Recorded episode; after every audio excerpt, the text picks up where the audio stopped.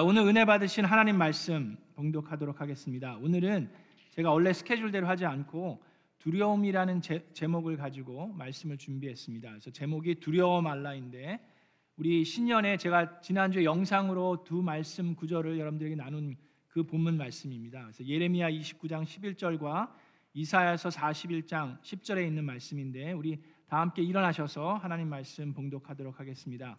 두 구절이니까 두 구절 모두 우리 다 함께 함께 큰 소리로 읽겠습니다. 예레미야 29장 11절 먼저 읽고 곧 연이어서 이사야서 41장 10절 함께 봉독합니다. 너희를 두고 계획하고 있는 일들은 오직 나만이 알고 있다. 내가 너희를 두고 계획하고 있는 일들은 재앙이 아니라 번영이다. 너희에게 미래에 대한 희망을 주려는 것이다. 나 주의 말이다. 내가 너와 함께 있으니 두려워하지 말아라. 내가 너의 하나님이니 떨지 말아라. 내가 너를 강하게 하겠다. 내가 너를 도와주고 내 승리의 오른팔로 너를 붙들어 주겠다. 아멘. 이것은 하나님의 말씀입니다. 네, 우리 앉으시기 전에 주변에 있는 분과 이렇게 인사하겠습니다. 잘 오셨습니다. 환영합니다. 하늘 복 많이 받으세요. 하나님의 미라클이 됩시다. 네.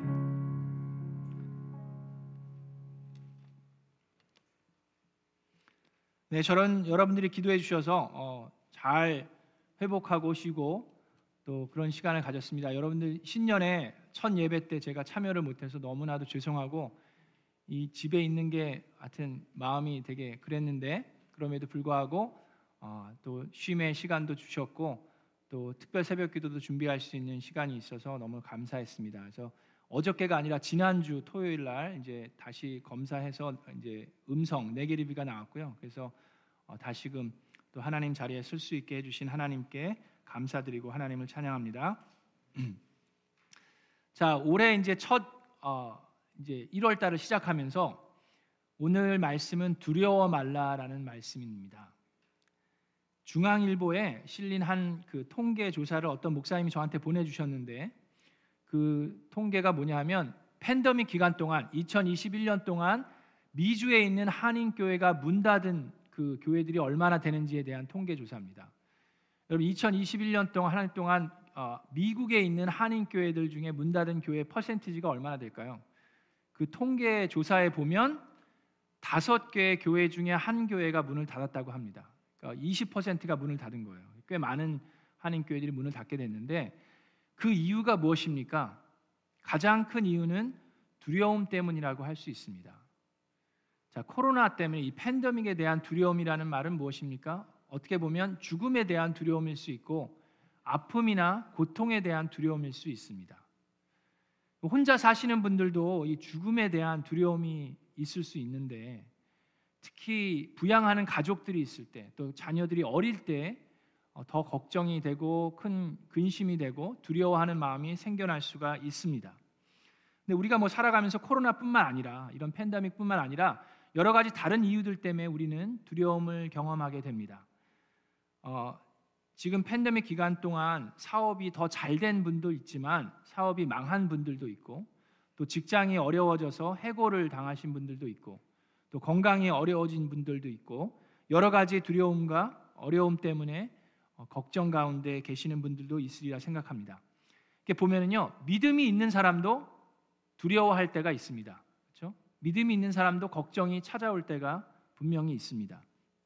성경에서 어떤 분들은 뭐 그 번역하는 거에 다르지만 뭐 NIV에서는 70번 이상이다, 뭐 킹제임스에서는 더 이상이다 그러는데 뭐 70번이든 80번이든 하나님께서 여러 번 계속해서 누누이 걱정하지 말아라, 근심하지 말아라라고 말씀하시는 것은 왜 그렇습니까? 사람들이 걱정하기 때문이에요. 사람들이 두려워하기 때문입니다. 자, 믿음의 사람들도 걱정하고 두려워합니다. 아브라함을 보시면 아브라함이 믿음의 조상이고 하나님께서 분명히 크게 역사하셨음에도 불구하고 아브라함도 두려워하는 마음이 있었습니다.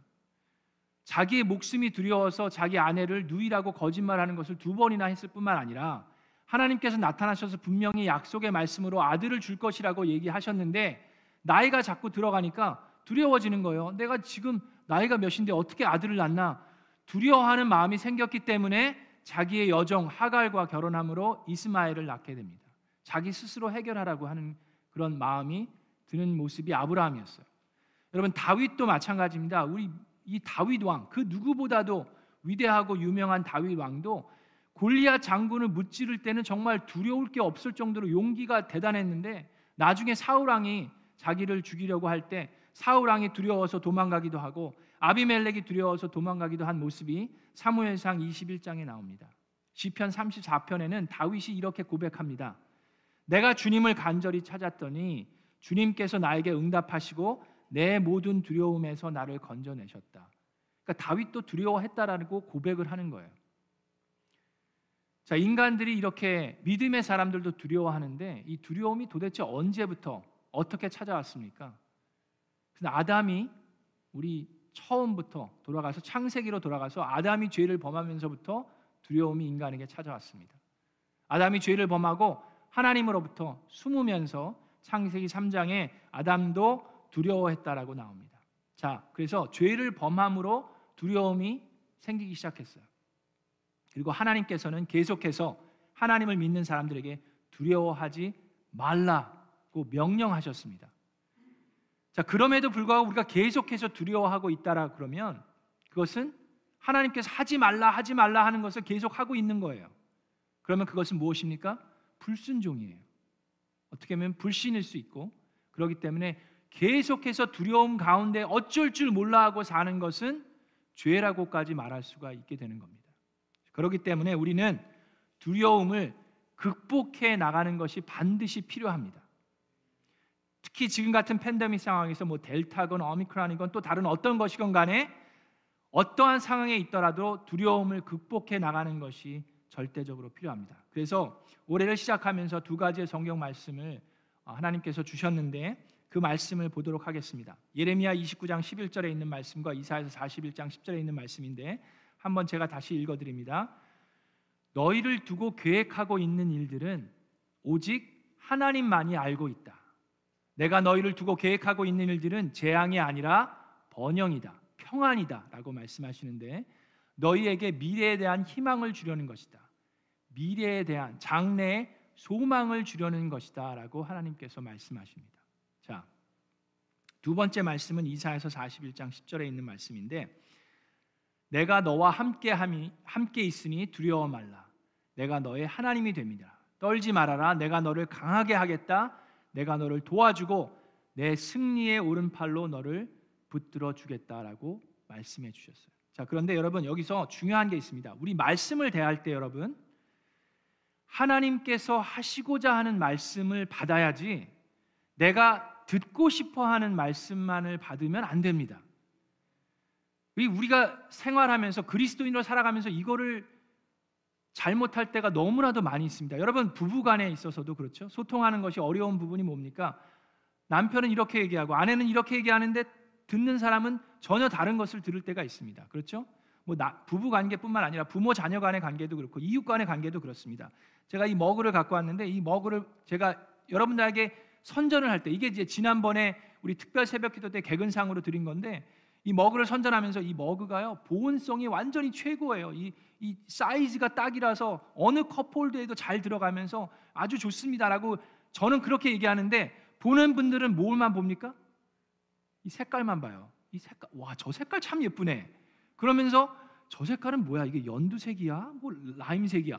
그것만 계속해서 집중해서 듣고 있는 분들이 있을 수 있습니까? 없습니까? 그런 일들이 있어요.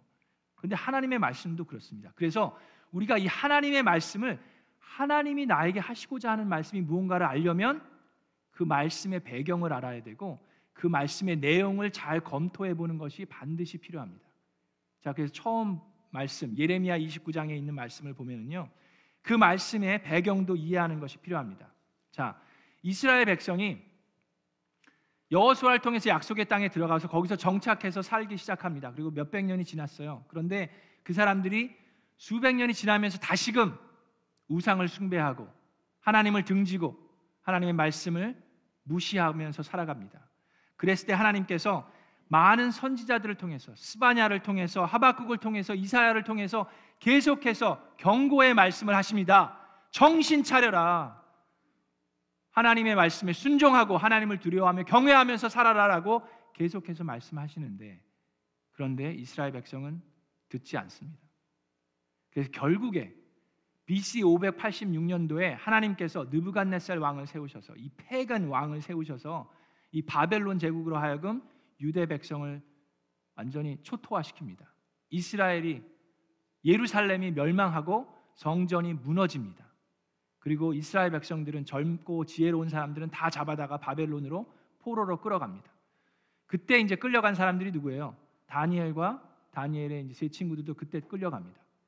자, 끌려간 다음에 이 예레미야가 예루살렘에 거하면서 끌려간 이스라엘 백성들, 바벨로니아로 잡혀간 이스라엘 백성들에게 쓴 편지입니다.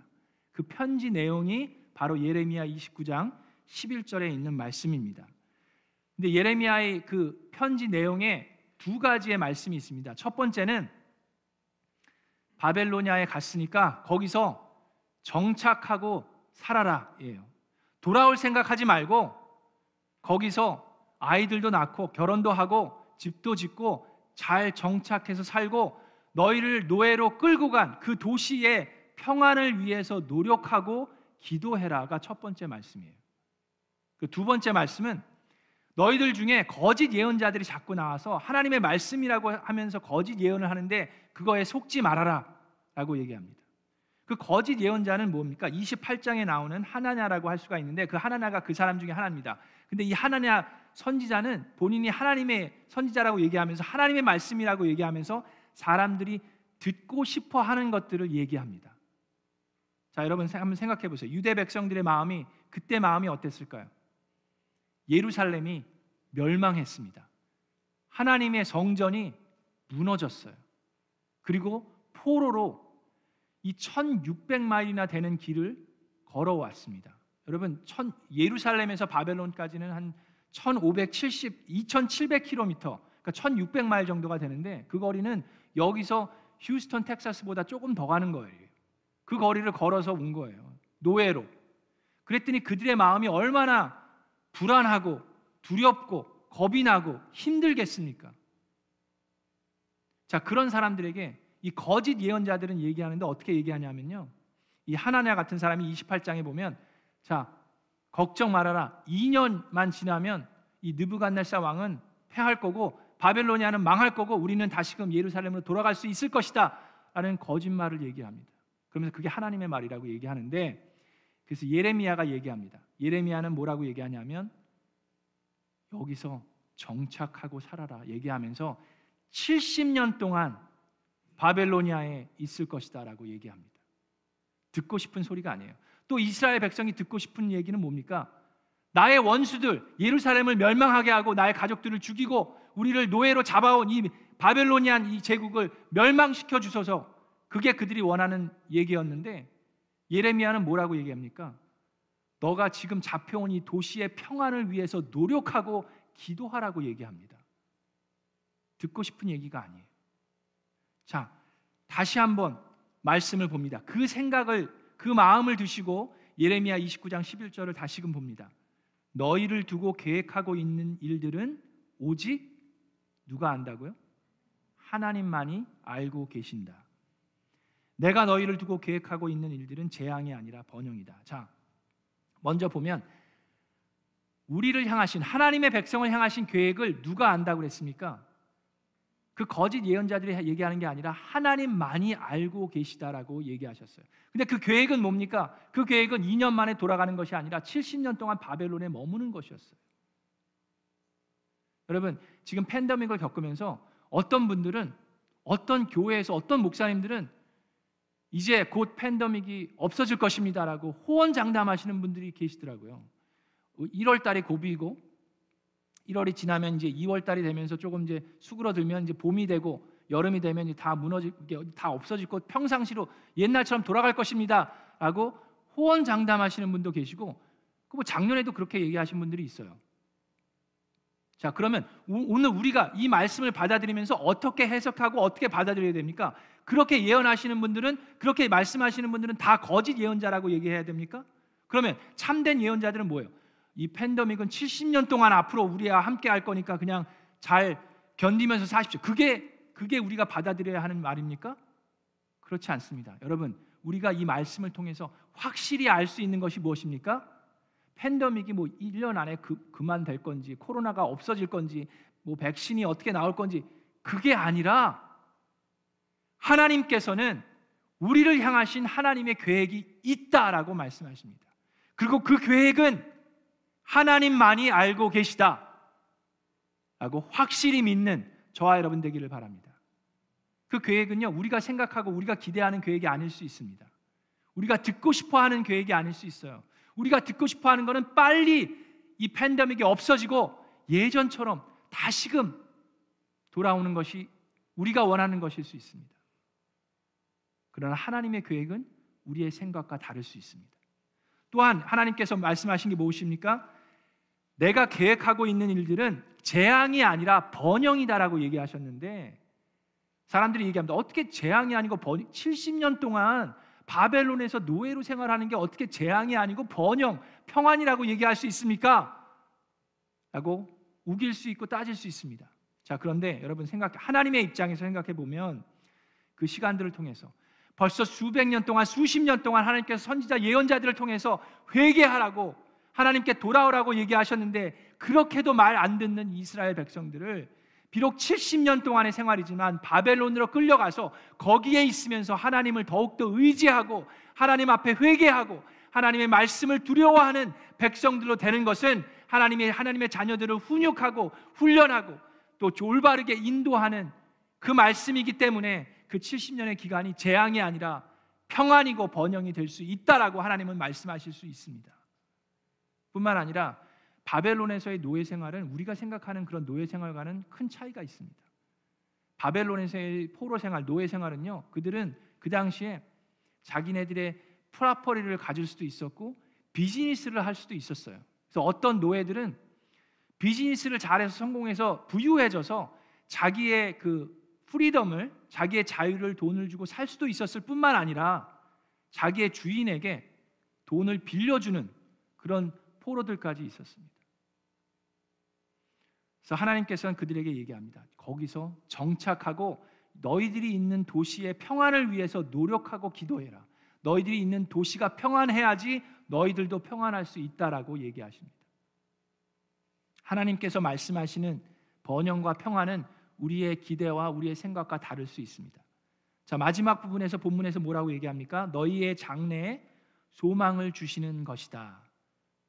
미래의 희망, 소망을 준다라고 얘기했는데 얼마나 있는다? 우리가 생각하는 미래의 소망은 무엇입니까? 내가 살아 있을 때, 내가 조금이라도 건강하고 젊었을 때 하나님께서 나에게 큰 축복을 주시고 복을 복의 복을 더하기를 원하시는 것이 우리의 소망이고 희망입니다. 근데 하나님께서 뭐라고 했어요? 70년 동안 거기 있는다고 얘기했어요. 그리고 난 다음에 돌아갈 거라고 얘기했습니다. 여러분 70년이면요. 붙잡혀 온 사람들 대부분은 다 죽습니다. 그리고 2세들, 3세들이 되어야 예루살렘으로 돌아갈 수 있는 거예요. 그럼에도 불구하고 하나님께서는 미래의 소망을 너희에게 준다라고 말씀하십니다. 70년이면 그렇게 긴 세월임에도 불구하고 그럼에도 불구하고 하나님의 계획이면 그 약속 안에서 현실에 충실하고 신실하게 살아가면서 약속하신 미래의 소망을 붙들고 살아갈 수 있다라고 하나님께서는 말씀하시는 겁니다. 그것이 첫 번째 예레미야에 있는 말씀이에요. 자, 두 번째 이사에서 41장의 말씀을 봅니다. 자, 이사에서 41장과 예레미야 29장은 아주 비슷한 배경을 가지고 있습니다. 왜냐하면 이사에서 41장은요. 자, 70년의 바벨론 노예 생활이 끝난 다음에 그 다음에 이스라엘 백성이 다시금 예루살렘으로 돌아가죠. 그때의 모습을 나타내면서 그때의 이스라엘 백성에게 하시는 말씀입니다. 자, 여러분 생각해 보세요. 70년 동안 바벨론에서 생활을 했습니다. 자, 그러면 이스라엘로 다시 돌아가고 싶을까요? 2세들, 3세들이에요. 예루살렘에 대해서 전혀 모릅니다. 모르는 사람들이에요. 바벨론에서 정착해서 이제 좀 잘 먹고 잘 살 정도가 됐는데 그때 어떻게 됐습니까? 페르시아에서 고레스 왕이 쳐들어와요. 그래서 바벨론을 초토화시킵니다. 그리고 그 고레스 왕이 페르시아 왕이 이제 이스라엘 백성들을 돌아가게 합니다. 자, 이제 바벨론 문화에 적응하고 살아가려고 했더니 이제는 또 페르시아 문화에 적응해도 이 사람 이 왕은 또 이 왕국은 어떻게 우리를 다스릴지 걱정과 근심이 생기겠어요, 안 생기겠어요? 내가 전혀 알지 못하는 예루살렘으로 돌아가고 싶겠어요, 안 싶겠어요? 또 1600마일을 걸어서 가야 되는데. 그래서 예루살렘으로 돌아갈 때도 1차, 2차, 3차에 거쳐서 돌아갑니다. 에즈라를 통해서 느헤미야를 통해서 이렇게 걸어가게 되는데 첫 번째 수르바벨과 갈 때는요 사람들이 많이 가지 않았어요. 소수만이 예루살렘으로 향해서 가게 됩니다. 그리고 가서는 어떤 일이 일어납니까? 가서는 성전의 기초를 닦아야 돼요. 그리고 성벽을 다시 쌓아야 합니다. 이웃 국가들이 쳐들어올까봐 밤에도 초, 보초를 서면서 성벽을 쌓아야 돼요. 그들의 마음이 얼마나 불안하고 두려워하고 떨고 있겠습니까? 그런 사람들에게 하나님께서 말씀하십니다. 그 말씀을 다시금 봅니다. 이사야서 41장 10절에 두려워 말라 내가 너와 함께 함이니라 놀라지 말라 내가 너의 하나님이 됨이니라 내가 너를 굳세게 하리라 참으로 너를 도와주리라 나의 의로운 오른손으로 너를 붙들리라 라고 말씀하십니다. 여러분 이사에서 하시는 말씀 예레미야에서 하시는 말씀 그 약속의 말씀은요. 하나님께서 우리에게 약속하신 말씀은 편안함이 아닙니다. 하나님 안에서의 평화입니다. 평안이에요. 편안함과 평안은 큰 차이가 있습니다. 하나님께서는 한 번도 이스라엘 백성에게 앞으로 너는 편안하게 잘 먹고 잘 살 거라고 얘기하지 않으셨어요. 대신에 하나님께서는 말씀하십니다. 내가 너와 함께 하겠다. 너희가 성벽을 쌓고 기초 공사를 하고 성전을 다시 짓고 벽을 쌓을 때 내가 너와 함께 하겠다. 놀라지 말아라. 내가 너의 하나님이 될 것이다. 고난과 어려운 가운데 있을 때 내가 너를 참으로 도와주겠다. 라고 약속하시는 그것이 하나님의 말씀입니다. 우리 사랑하는 미라클랜드 성도 여러분, 이 세상에서 우리는 환란을 당할 것입니다. 2022년도 어려운 일들이 생겨날 수 있습니다. 그럼에도 불구하고 요한복음 16장 33절에 이런 말씀이 있습니다. 내가 이것을 너에게 말한 것은 너희가 내 안에서 편안하게 살기 위함이라고 하셨어요? 내가 너희가 내 안에서 평화를 평안을 얻게 하려는 것이다. 너희는 세상에서 환란을 당할 것이다. 그러나 용기를 내어라. 내가 세상을 이겼다. 여러분 유진 피럴슨이라는 아주 유명한 목사님이 계십니다. 이분이 팬데믹이 일어나기 전에 돌아가셨는데 그분이 남긴 책들과 좋은 말씀들이 참 많이 있습니다. 그 중에 이런 말씀이 있습니다. 이분이 미국 분이기 때문에 영어로 쓰셨기 때문에 영어로 먼저 읽어드리면 The aim of the person of faith is not to be as comfortable as possible. 믿음의 사람의 목표는 그냥 어떻게 하면 좀 더 편안한 삶을 살까가 아니라고 얘기하십니다. 그러면서 but to live as deeply and thoroughly as possible. 제가 번역을 했는데 이게 뭐 번역이 얼마나 맞는지 모르지만 더 깊이 있고 가치 있는 삶을 사는 것이다라고 얘기합니다. To deal with the reality of life. 현실을 받아들이고 충실하면서 discover truth. 진리를 발견하고 내가 원하는 말만 듣는 게 아니라 진리를 발견하고 create beauty 아름다움을 창출하고 act out love 사랑을 행하면서 사는 것이다 라고 얘기합니다. 바로 그런 삶의 목표를 가지고 사시는 저와 여러분 되기를 주님의 이름으로 축원합니다. 요한복음 14장 27절에 하나님께서 말씀하십니다. 나는 평화를 너에게 남겨준다. 내가 나는 내 평화를 너희에게 준다. 하나님의 평화를 우리에게 준다라고 얘기하십니다. 내가 너희에게 주는 평화는 세상이 주는 것과 같지 않다 라고 얘기하십니다. 너희의 마음에 근심하지 말고 두려워하지 말아라. 여러분, 두려움의 반대말은요, 용기가 아닙니다. 두려움의 반대말은 믿음입니다. 하나님을 향한 나의 믿음. 내가 어려운 상황 속에도 용기를 낼 수 있는 원동력은 바로 하나님을 믿는 믿음에서 나타나기 때문입니다. 여러분 우리가 듣고 싶은 것은 하나님이 나를 편안하게 살게 해 주시는 것이라고 생각할 수 있습니다. 그러나 그렇지 않게 될 때, 편안하지 않을 때, 고난과 고통 가운데 있을 때 우리는 등을 지고 하나님을 떠나는 사람들은 그것을 잘못 이해하기 때문입니다. 그러나 하나님은 우리에게 편안함을 약속하신 것이 아니라 하나님 안에서의 평화, 평안을 약속하셨습니다. 여러분 이 세상에서 살 때 우리 고난과 고통이 다가올 것입니다. 노예처럼 살 수도 있고 땅과 집을 잃고 모든 것을 잃을 수도 있고 새로운 곳에 가서 땅을 파고 성전을 짓고 담을 쌓아야 할 수도 있고 목숨을 잃을 수도 있습니다. 나의 사랑하는 가족들이 어려운 가운데 거할 수도 있습니다. 그런데 그분의 계획은 그럼에도 불구하고 우리가 두려워하고 떨며 어려운 가운데 거하는 것이 아니고 우리가 담대하게 힘을 낼 수 있는 것은 그런 고난 가운데 하나님께서 나와 함께 하시겠다고 하셨기 때문입니다. 고난이 없는 것이 아니라 고난 가운데 함께 하시겠다고. 그리고 두려워 말라고 하나님께서 나의 하나님이 되어 주시겠다라고 약속하셨기 때문입니다. 그분의 계획은 내가 생각하고 기대하는 것과 다를 수 있습니다. 그리고 그분의 계획은 하나님만이 아십니다. 우리가 믿고 따를 수 있는 것은 하나님, 하나님의 전능하심과 하나님이 우리를 향하신 그 사랑과 은혜를 우리는 붙잡고 나아갈 수 있습니다. 내가 어렵고 아프고 힘들어서 죽을 것 같을 때, 때로는 죽고 싶을 때, 그리고 죽음을 맞이한다 하더라도 그럴 때 하나님은 말씀하십니다.